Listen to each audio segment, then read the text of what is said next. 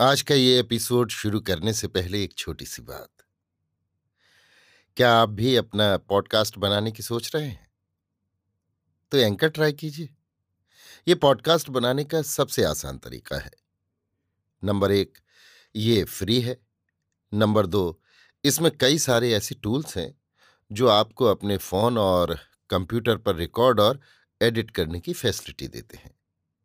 Number तीन आप अपने पॉडकास्ट को डिस्ट्रीब्यूट भी कर सकते हैं, जिससे इसे स्पॉटिफाई और दूसरे प्लेटफॉर्म पर सुना जा सके।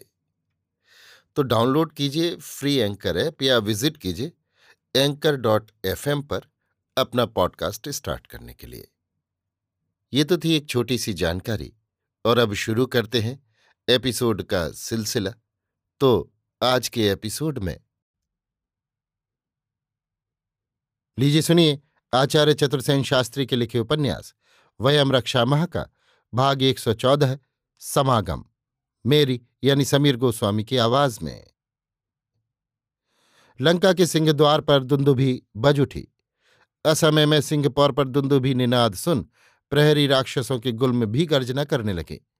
असमय मेघ गर्जना के समान गर्जन तर्जन सुन द्वार रक्षकों का गुल्मपति, विरूपाक्ष और द्वारपालों का नायक ताल जंग गदा उठाकर द्वार की ओर दौड़ चले। गुल्मपतियों ने गुल्मों को तैयार होने के आदेश दिए। घोड़े हिनहिनाने लगे, हाथी चिंगाड़ने लगे, रथों का घर घर शब्द होने लगा। दुरंत कौंतिक कुंत घुमाने लगे। धनुर्धर प्राचीरों और कंगूरों पर चढ़ बाण संधान करने लगे। जनरा और गर्जना से उस अर्धनिशा में लंका हिल उठी। जैसे अभी अभी ज्वालामुखी का प्रलयंकर विस्फोट हुआ हो। उसी भांति विद्युत प्रभा से जगमग मशालों को लिए शूलधारणी वामा दल को वानर सैन्य से सिंहद्वार की ओर आते देख राक्षस दल चल विचलित हो गया। द्वार के सम्मुखा दंडधारणी मालिनी ने पुकार कर उच्च स्वर में कहा, अरे भीरुओ, तुम किस पर अंधकार में अपने शस्त्र तान रहे हो? आँखें खोल कर देखो, हम राक्षस शत्रु नहीं, राक्षस कुल वधुए हैं। अरिंदम वीरेंद्र इंद्र दमन की वामांगी दानव नंदनी प्रेमिला सुंदरी पति पद पूजने लंका में आई है। भयत्रस्त राम ने हमें निरापद मार्ग दे दिया है। अरे मूढ़ो, अब झटपट तुम द्वार खोल दो। प्रहरियों ने द्वार में बड़ी बड़ी चाबियाँ घुमाई, चक्र घुमाए, यंत्र चालित किए। लोहवर्म आच्छादित लंका के सिंह द्वार तुरंत खुल गए। वामादल ने आनंद से लंका में प्रवेश किया। दीप शिखा पर जैसे पतंग टूटता है, उसी प्रकार चारों ओर से पौरजनों ने वामादल को घेर लिया। कुलवधुएँ मंगल ध्वनि करके पुष्प वृष्टि करने लगीं। बंदी बाजे बजाकर वंदना करने लगे। वाद्यंकरी और विद्याधरी वीणा, बांसुरी और मंदिरा बजाकर नृत्य करने चलीं। अश्वहीन हिनाते वामादल के खड्ग कोशों में झंझनाते चले। रक्षकुल की स्त्रियाँ झरोखों से और गोखों से सती सुलोचना को देखने दौड़ चली।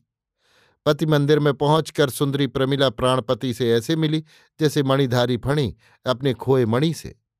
अरिंदम इंद्रजित ने प्रियतमा को हृदय में समेट कर हँसते हुए कहा, ये क्या रक्त बीज का नाश कर विधुमुखी दुर्गा निजधाम आई है? हे देवी, आज्ञा हो तो ये दास तेरे पद तल में गिरे। सुलोचना ने अपने मृणाल भुज अरिंदम के कंठ में डालकर कहा, हे प्रिय, तुम्हारे पद प्रसाद से ये किंकरी भव विजयनी है। किंतु ये तुम्हारा वियोग नहीं सह सकती। दुसह वियोग की ज्वाला से वो भस्म हो रही है। अरे निर्दयी, तुम कैसे मुझे अकेली सूनी रात में छोड़ चले आए? वो प्रियतम, जिसे मन सदा चाहता है मैं उसी के पास आई हूँ। दुरारोध वर्षा नदी ने सागर के हृदय में प्रवेश किया है। तो प्रिय, अब आनंद की रात्रि व्यतीत कर। प्रमिला सुंदरी ने मंदिर में प्रवेश किया। वीरवेश त्यागा, स्नान मंजन किया रत्नमय अंचल का कौशय धारण किया। पीन स्तनों पर कंचुकी कसी, कमर में मणि मेखला धारण की, हीरों का हार कंठ में पहना, हृदय पर मुक्तामाल धारण की, भाल पर हीरक मणि ग्रथित मांग दी, कानों में नीलमणि के कुंडल पहने। उस समय सहस्त्र मणिदीपों के उज्जवल प्रकाश में मणिमूर्ति के समान प्रभामयी दीप शिखासी ज्योतिर्मयी कुसुम गुच्छ के समान सुषमामयी और जीवन के समान प्रेममयी, प्रियतमा दानव नंदिनी सुलोचना प्रेमिला को देख राक्षस चूड़ामणि मेघनाद आनंद के समुद्र में डूबकर सुध बुध खो बैठा। रणरंग वैरी राम विपन्न लंका, शोकमग्न राक्षसेंद्र रावण, सभी को भूल मेघनाद, उस त्रिलोक दुर्लभ रूप सुंदरी दानवेंद्र नंदिनी प्रमिला को हृदय से लगा। तृप्त हो उसका यौवनामृत पान करने लगा।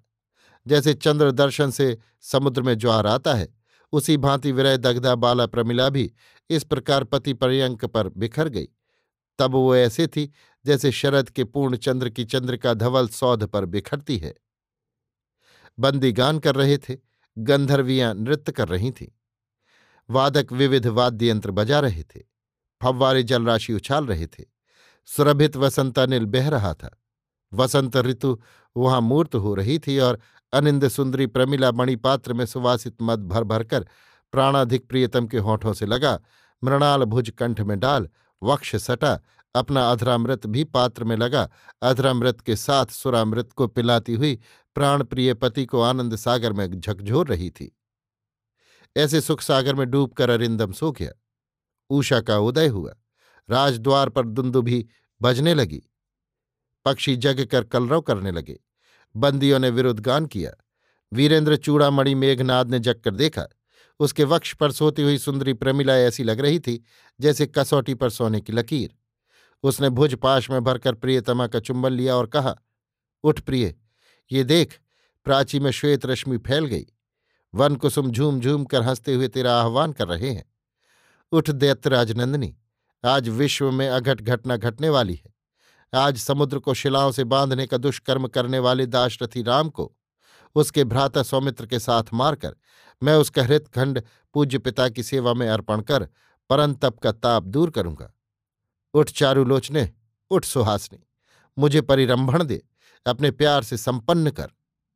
सुलोचना प्रमिला के प्रस्पंदमान अर्धमुकुलित सुलोचनों में कृष्ण तारिका झांकती सी ऐसी दीख पड़ी जैसे मधुलोलुप षंडंध्री रात को पंकज में कोष बद्ध हो गया हो, और अब उषा वेला में पंकज कोष खुलते ही दिखने लगा हो। उसने नेत्रारविंद खोले, लज्जा से नमित हो, वस्त्रों को ठीक किया, फिर मंद हास करती हुई व्याकुल दृष्टि से प्रियतम को निहार कर बोली, क्या आज इतनी जल्दी प्रभात हो गया? वो सुखरात्रि इतनी शीघ्र विलीन हो गई? मेघनाद ने प्रिया का चुंबन लिया, फिर उसकी अलकावलियों से खेलते हुए कहा प्राण सखी, तू मेरे भाग्य का सर्वोत्तम फल है। मेरे प्राण रूपी सूर्यकांत की तेज रश्मि है। अब चल विलंब का काम नहीं। जननी के पाद पद्म में प्रणाम कर आशीर्वाद ग्रहण करें। आज मैं निकुंभलागार में वैश्वानर की विधिवत पूजा कर कठिन संग्राम में जाऊँगा। आज मैं प्रबल वैरी का आमूल नाश करूँगा। इसी समय रावणी ने त्रिजटा वेत्रवती को सम्मुख आते देखकर कहा, अरे सुभगे, आज मैं निकुंभला यज्ञागार में वैश्वानार का पूजन कर वैरी राम का युद्ध में हनन करूँगा। परंतु मैं सर्वप्रथम मात्र पद वंदना करना चाहता हूँ। देख तो महिषी क्या कर रही हैं? उनसे तू ही जाकर निवेदन कर कि उनका अकिंचन दास ये पुत्र और पुत्र वधु उनकी चरण वंदना के अभिलाषी खड़े हैं। त्रिजटा ने कहा, आयुष्मान तेरी जय हो। आज रात महिषी ने रुद्रालय में जागरण उपवास करके तेरी मंगल कामना की है और वे देव प्रसाद ले इधर ही आ रही हैं। मंदोदरी ने आकर पुत्र का सिर सूंघ उसे हृदय से लगाया। पुत्र और वधु ने साष्टांग दंडवत किया। महिष ने अश्रुजल बहाते हुए कहा, पुत्र शत्रुजयी हो, अमित पराक्रम हो। मेघनाद ने कहा, माता, मुझ दास को आशीर्वाद दे कि आज मैं रक्षकुल विनाशक पापिष्ठ राम का वध कर सकूँ। अम्ब तू केवल मुझे पद धूली दे, फिर मैं देखूँ कि मेरे कराल बाणों से कौन उसके प्राणों की रक्षा करता है। तेरे प्रसाद से आज मैं उन दोनों दुरात्मा दाशरथियों को बाँध लाकर पितृचरण का सब संताप हरण करूँगा। मंदोदरी ने आँखों से अश्रुजल विमोचन किया। उसने कहा, अरे पुत्र, अब तो तू ही रक्षकुल का एकमात्र आधार बचा है। कैसे मैं तुझे इस काल समर में जाने को कहूँ? अरे, मेरे हृदय आकाश का तू ही तो पूर्ण चंद्र है। तुझे भेज कर अंधकार में मैं कैसे रहूँगी? अरे देवबल युक्त राम और दुरंत लक्ष्मण के साथ कुलद्रोही विभीषण भी मिल गया। जैसे सर्प अपने ही बच्चों को खा जाता है, उसी भांति ये राज्य लोलुप विभीषण अपने कुल का घात कर रहा है। मेघनाथ ने हंसकर कहा, अम्ब, तू क्यों उन दोनों राज्य भ्रष्ट वनवासियों से डरती है? तेरे पद प्रसाद से ये दास पृथ्वी में अजय अयोध्य है। फिर ये तुच्छ नर क्या हैं? अरे पुत्र, राम मायावी है, वो मरकर भी जी उठता है। देव उसके सहायक हैं। शिलाएँ उसके संकेत पर जल में तैरती हैं। अग्नि बुझ जाती है। अरे पुत्र, उस राक्षस रिपु ने तो महाकाल कुंभकर्ण को भी मार डाला। महाकाल आदि राजपुत्र भी समर क्षेत्र में कटे पड़े अब मैं कैसे तुझे काल समर में भेजूं? मेघनाद ने माता के वक्ष में सिर छिपा लिया। उसके आँसू पहुंचकर कहा अम्ब घर में आग लगने पर भला कौन सुख की नींद सोता रहेगा? जब शत्रु ने स्वर्ण लंका घेर रखी है तब भला मैं कैसे युद्ध से विरत रह सकता हूँ? भला इंद्रजित के रहते राक्षस कुल भयभीत रहेगा? माता मह दनुजेंद्रमय और मेरे श्वसुर विश्वजीत कालनेमी क्या सोचेंगे? देवेंद्र हंसेगा।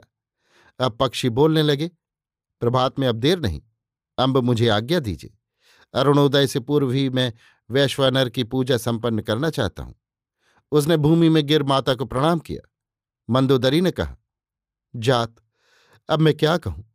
इस काल समर में शूल पाणी शंकर तेरी रक्षा करे। जा, भगवान वैश्वानर को आहुति देकर संतुष्ट कर और वधु, तू मेरे नेत्रों को मेरे सामने रहकर शीतल कर। तुझे देखकर मेरे दग्ध प्राण शीतल रह सकते हैं। जा सुलक्षणा, माता की पद वंदना में।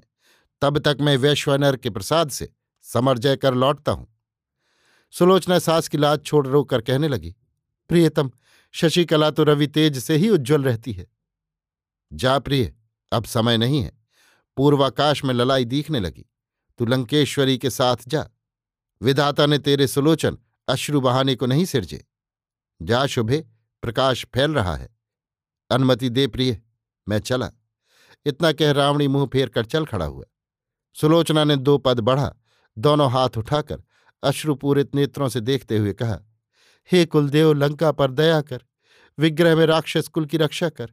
हे वेश्वनर, अपने अभेद्य कवच से शूल को परावृत कर। हे कुलदेवी, तुम साक्षी हो। इस छिन्न लता का आश्रय यही तरुराज है। इसे शत्रु का कुठार स्पर्श न कर सके। अभी आप सुन रहे थे आचार्य चतुर्सेन शास्त्री के लिखे उपन्यास, वयम रक्षा माह का भाग 114 समागम। मेरी यानी समीर गोस्वामी की आवाज़ में।